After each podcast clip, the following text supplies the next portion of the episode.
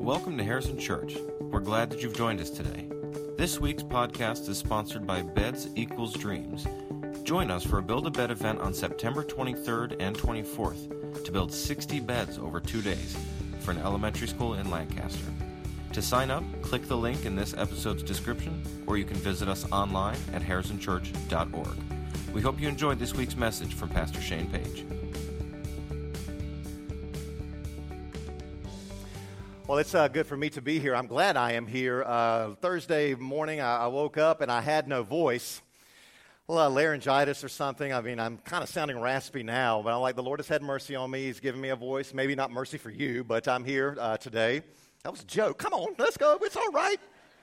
Um, I do want to say a welcome to those of you may be visiting with us today. And uh, today is the second Sunday of a new series that we've been doing, a sermon series on the very first things that Jesus preached uh, in his most famous sermon. We call these sayings the Beatitudes, and we're looking at the Beatitudes in Matthew's Gospel. We won't have you know, every Sunday to look at every, every single one, but we're going to just kind of slow down and kind of like analyze. Like, what are we, what is Jesus saying when he says things like we thought about last week, his very first thing? Blessed are the poor in spirit. What does that mean?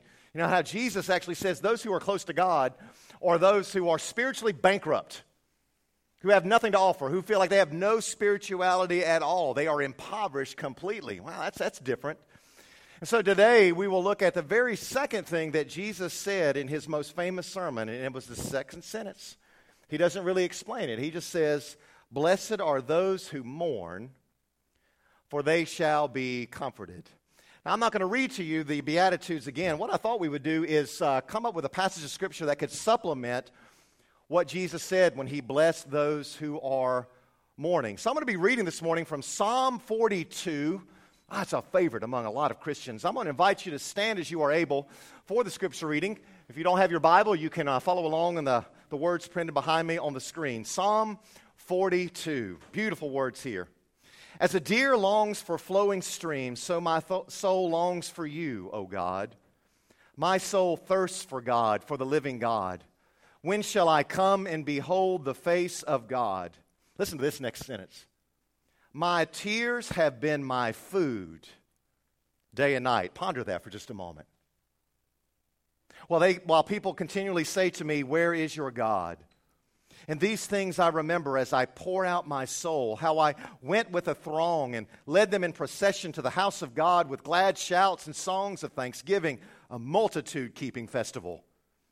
Why are you cast down, O my soul? And why are you disquieted within me? You know, he doesn't even get an answer to that. Just point that out. You know, sometimes we are downcast without knowing why.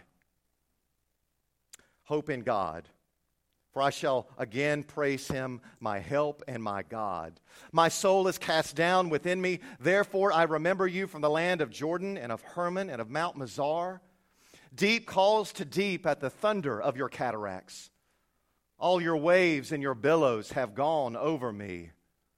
By day, the Lord commands his steadfast love, and at night, his song is with me, a prayer to the God of my life. I say to God, my rock, why have you forgotten me? Why must I walk about mournfully? Because the enemy oppresses me. As with a deadly wound in my body, my adversaries taunt me while they say to me continually, Where is your God? Why are you cast down, O my soul? And why are you disquieted within me? Hope in God, for I shall again praise him, my help and my God. This is the word of God for us, the people of God. Thanks be to God. You may be seated. Blessed are those like this psalmist who mourn. you know, I got to tell you, the more I think about it, the more I'm beginning to realize that, that Christian preaching, all Christian preaching, when it is done well, ought to sound so odd and so countercultural. So, what I mean by that is that if you ever hear a sermon and everything they're saying in the sermon sounds exactly like proverbial wisdom on which everybody can agree, it's probably heresy. How many of you know what the word gospel means? The word gospel. It means what? Good what? News. What is news? See, news is something you would not know had someone not told you. You would not know. You would not be able to intuit it on your own. And I think about what Jesus says here, or what we're studying Blessed are those who mourn. Now, that's news, isn't it? That is weird. That is odd. Blessed are those who mourn. We would never say that, really. I mean, we would say uh, the people are blessed, uh, you know, blessed are those who feel better. Blessed are those who get over it. That's what we would say. It's kind of written into the fabric of American culture. It's been around for a long time. We love, you know, this, this kind of sense of ruggedness. You know, we love it when people can kind of st- stare with a steely gaze into their pain and they can endure their pain with fortitude, the kind of John Wayne, you know, sense of toughness. Blessed are they. But yet, the pages of Scripture, let me tell you something. If you ever open this Bible up and begin to read it for yourself, you will realize that, that the pages of the Bible are actually damp with the tears of the saints. It's in here. You never find them saying, Well, blessed are we who know how to get over our losses. I think this is kind of a difficult sermon to preach. Uh, it's one of the reasons I don't, well, I think that we just don't know what to do with Jesus' words here. Blessed are those who mourn. it's kind of hard for us to know what to do with the words of Psalm 42 in the context, especially of a worship service. I mean, we're getting ready to talk about grieving and mourning, but there's a part of us we're uncomfortable with this, talking about this in church. Because we have this idea that church is supposed to be the place, especially the worship service, is the place where we're all supposed to come together and to feel better. Why don't we get a little zip in our step today? But actually, I really do believe this, and this is not news.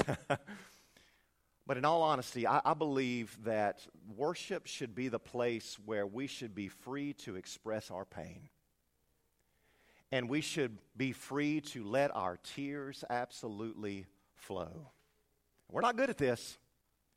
There's a, uh, a Christian thinker who said uh, during an interview, he said that this is kind of an indictment on American worship services, a lot of churches in our country. He says that so much of our worship is a cover up, where we come into the worship service and, and we pretend to have emotions we really don't have or we suppress the emotions we really do have.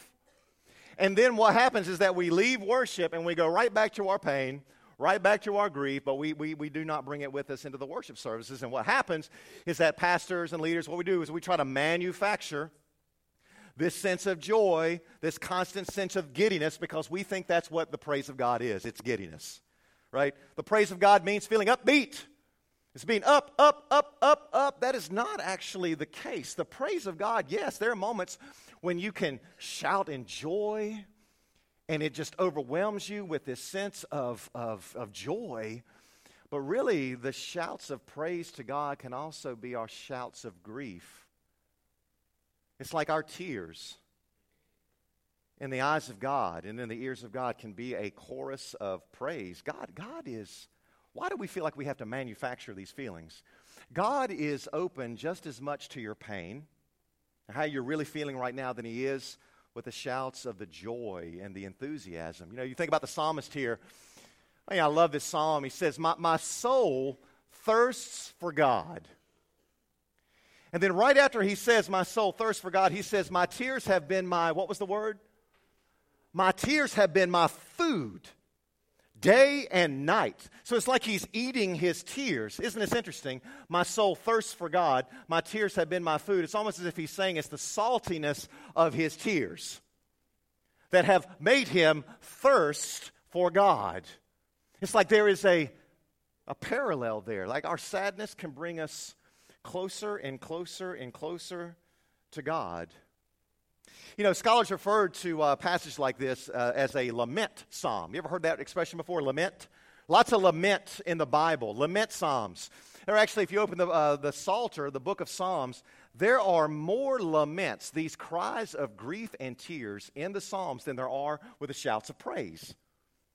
It's as if God is actually trying to teach us something. Hey, I want you to learn how to grieve. What's a holy way to grieve? And we have all of these Psalms where the writers express their grief and their remorse to God. Now, a lament, when we think about the lament, when you come across a lament in the Bible, what a lament is, it is a confession. It is a confession that something is wrong. Like there has been a real loss here. That what was is dead, it is gone. We do not know if it's coming back. And a lament is a way to confess and to acknowledge that pain and to absolutely speak truth to that loss. We're not good at this. What we are good at is not lamenting, we're good at denying. We are really skilled at denying there's anything wrong. We are really skilled at denying there's any pain. Oh, I'm good, I'm good, I'm good. Just pray for me. I'll be fine. We do this as a country. We do this as nations. We don't appreciate this enough, but Israel, ancient Israel, these laments that you find throughout the Old Testament especially, this really this is a radical thing. This set Israel apart from all the other nations of the world, these laments, especially the powerful nations, because powerful nations do not lament. You do not, as a, as a nation, lament what is going on. Most powerful nations always use the language of triumph. Like we'll have a, we'll have a moment of silence for about what, 30 seconds?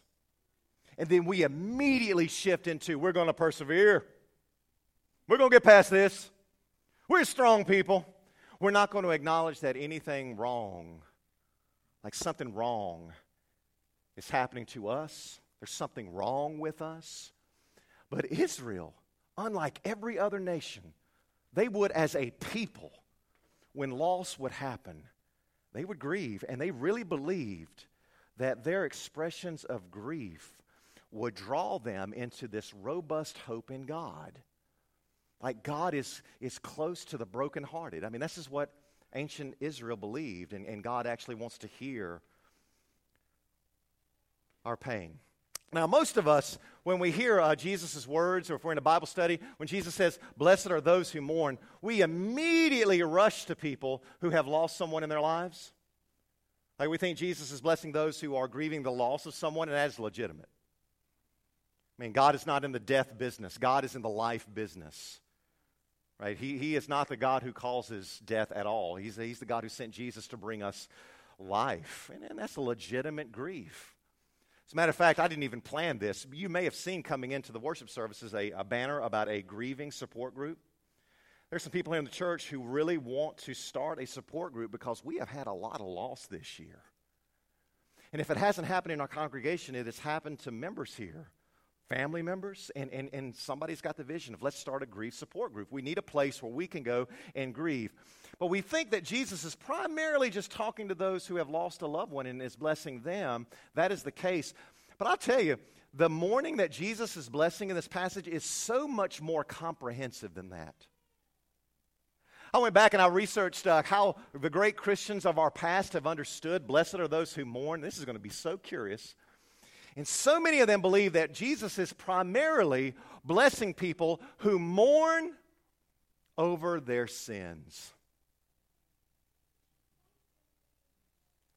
Jesus is blessing people who mourn over their sins. Now, that is a foreign concept. When was the last time you mourned over your sins? You ever done that before? I mean, we have so trivialized what sin is. We kind of think sin, oh, you know, it's just a character flaw. It's, it's uh, you know, it's a mistake that I made. Uh, you know, I'll come to church and I'll listen to the preacher say, God forgives me. I'm good. I'll just move right on. Well, we do not think about, I mean, really, the, the, the severity of our sins. I mean, our sins are not just little character flaws. Our sins, according to the scripture, they grieve the heart of God. I mean, our sins is what caused Jesus to be nailed to a cross. I mean, his suffering and his passion for us. I mean, there are many of the great saints like Francis of Assisi. You know, we see a cross right here. And what, what we do is we go, oh, look, it's a cross. Or if it's a gold cross, we'll say, oh, that's a very pretty cross. But what the great saints like Francis of Assisi would do whenever they would see a cross, especially a crucifix, is that Francis would just stop in front of it and, and he would just begin to weep. He would just weep over the suffering of Jesus. And he would say to people around him, How can you not mourn the passion of our Lord for our sins? And he would just mourn. And we hear this and we're like, well, that's a block to good mental health. That'll make you live a depressed life. But no. See, the great saints knew that the more you mourn your sins, that would actually draw you closer to God's great tenderness and forgiveness and the depth of his love for us. I mean, you think about mourning your sins. That's so foreign to us. But if you, if you weep over your sins, it will actually make your hard heart a little softer. I was going to quote in Chains at this point. Tears can melt a callous heart. Never mind. You know, but our, but our, our, our, our, our, our, our tears can actually soften our hearts. And if you are someone who can look at yourself and you can mourn your sins and you know the depth of God's forgiveness, you will have a very difficult time looking at other people and judging them because you're, you're so focused on your own brokenness and yet the depth of God's mercy for us. Uh, centuries ago, there was a great saint. I have to read this to you. His name was John, and, and he compared our tears, the tears that we should shed over our sins, he compared them with the waters of baptism. And he said this He said, Baptism washes off those sins that were previously within us but the sins we commit after baptism are washed away by our tears. Now that's beautiful. Kyle's word is there's a sweetness to that. There's a sweetness. You think about uh, the disciple Peter. He denied Jesus the third time. And then he hears the rooster crow. What does he do immediately when he hears the rooster? How many of you know? He wept. And he became kind of the model for all of us. And, and what's beautiful about that story is that the tears that Peter shed that Friday night was the very tears that allowed him to be restored by Jesus on Easter Sunday. There's something beautiful about that. Blessed are those who mourn over their sins. What a radical concept that is. I'll tell you, I think the real reason that Jesus blesses the mourners is because the mourners are those who are simply following Jesus. I'll say that again. I think the real reason that Jesus blesses those who mourn is because the mourners are those who are simply following Jesus. This is a terrible marketing strategy. I said this last week with the first beatitude blessed are the poor in spirit you know i said at the end of my sermon if you were here i said you know we so often think that god is in the filling business you know it's god's job to fill us it's God's job to fill me with happiness. You must fill me with uh, peace. You must fill me and satisfy all of my desires. And I don't know, the more time I spend with Jesus, the more I think we need to reverse engineer this because all the Beatitudes are a reversal of, what, of reality as we know it. I think God is actually in the emptying business more than he is in the filling business. God actually wants to empty your life. The paradox, though, is that the emptying is God's way of filling us. And God's way of filling us is emptying our lives. And I said, You cannot put that on our sign out front. I could not say, Hey, come to church this Sunday and get emptied with God with us. And Jesus here says, Blessed are those who mourn. Terrible marketing strategy. How cool would it be? I wish I could do this. I, I know some preachers who have done something like this. You, you've heard this. Well, they'll say, uh, hey, come to Jesus and you will walk away with a zip in your step. Happy, happy, joy, joy, Ren and Stimpy. It is going to be a great life for you. Some of you got that. But here, here, here's, here's what we really should put on the marquee out front. Here it is. You follow Jesus and you take that seriously, and your heart is going to break. Jesus is going to make sure your heart is going to break.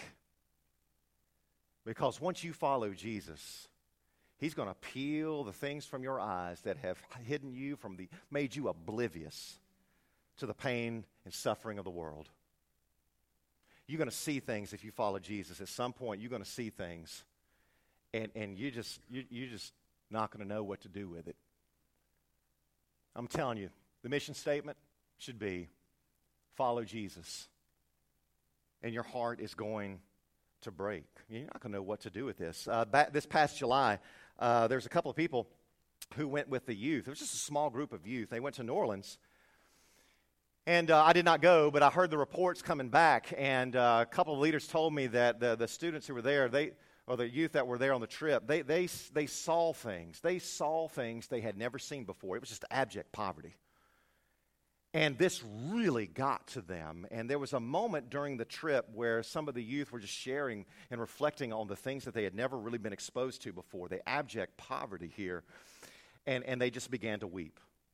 Some of them just broke down. And there was a moment when it was just the emotions were flowing. And, and if I were there and I was not, what I would have said to the youth, and I would have said that what, what, what's going on right now is that you're actually drawing closer to the presence of God you are actually now drawing closer to the heart of Jesus because you are seeing things that you were oblivious to. And, you know, Jesus sees these things all the time.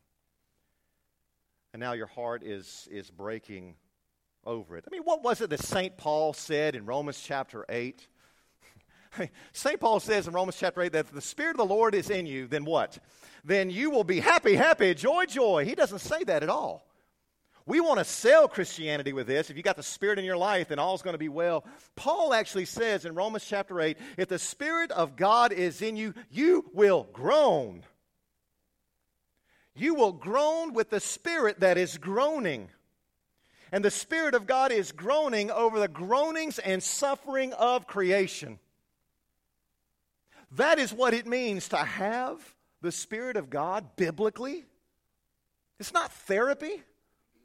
But if the Spirit of God is in you, you're going to grow, grow. That means you are going to see things in your life. Now, you're going to see hurt, pain, and hatred. And, and the best response that you're going to be able to do is this. Uh,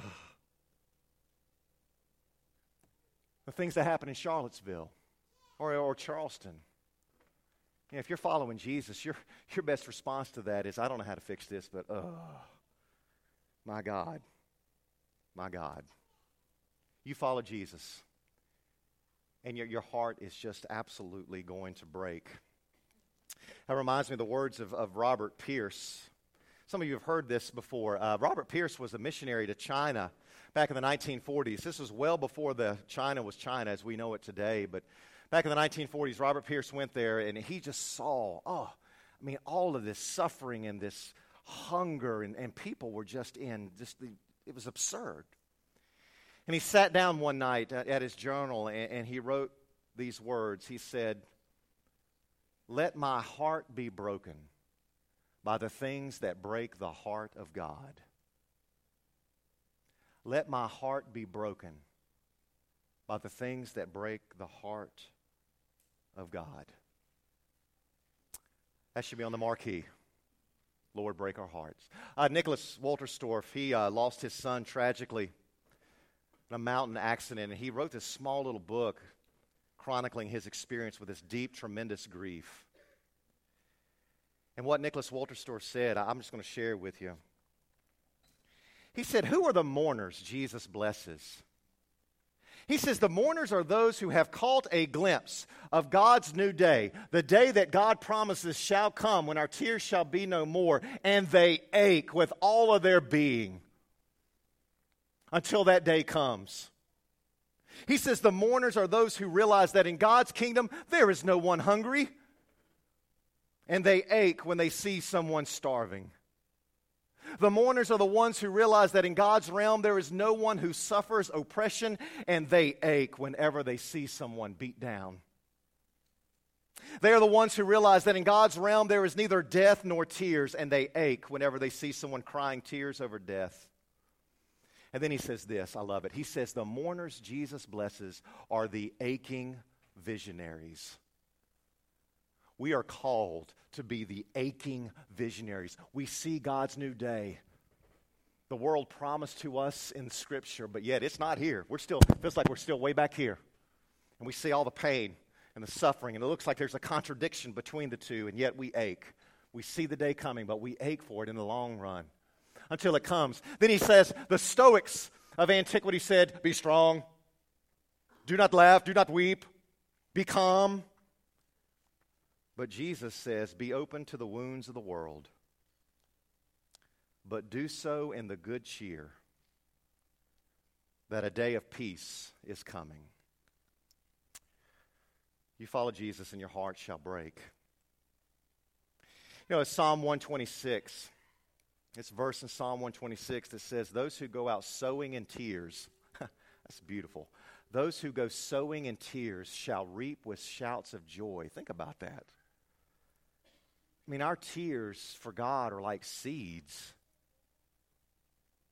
And, and God is going to take your tears, whatever you're grieving over, and He's going to plant those tears for a day of a harvest, of a day of redemption, when your tears shall be no more. So I say to those of you who are grieving this morning,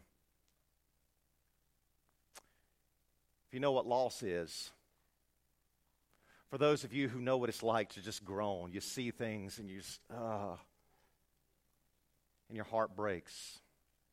I would say to you what Jesus would say to you don't, don't be strong.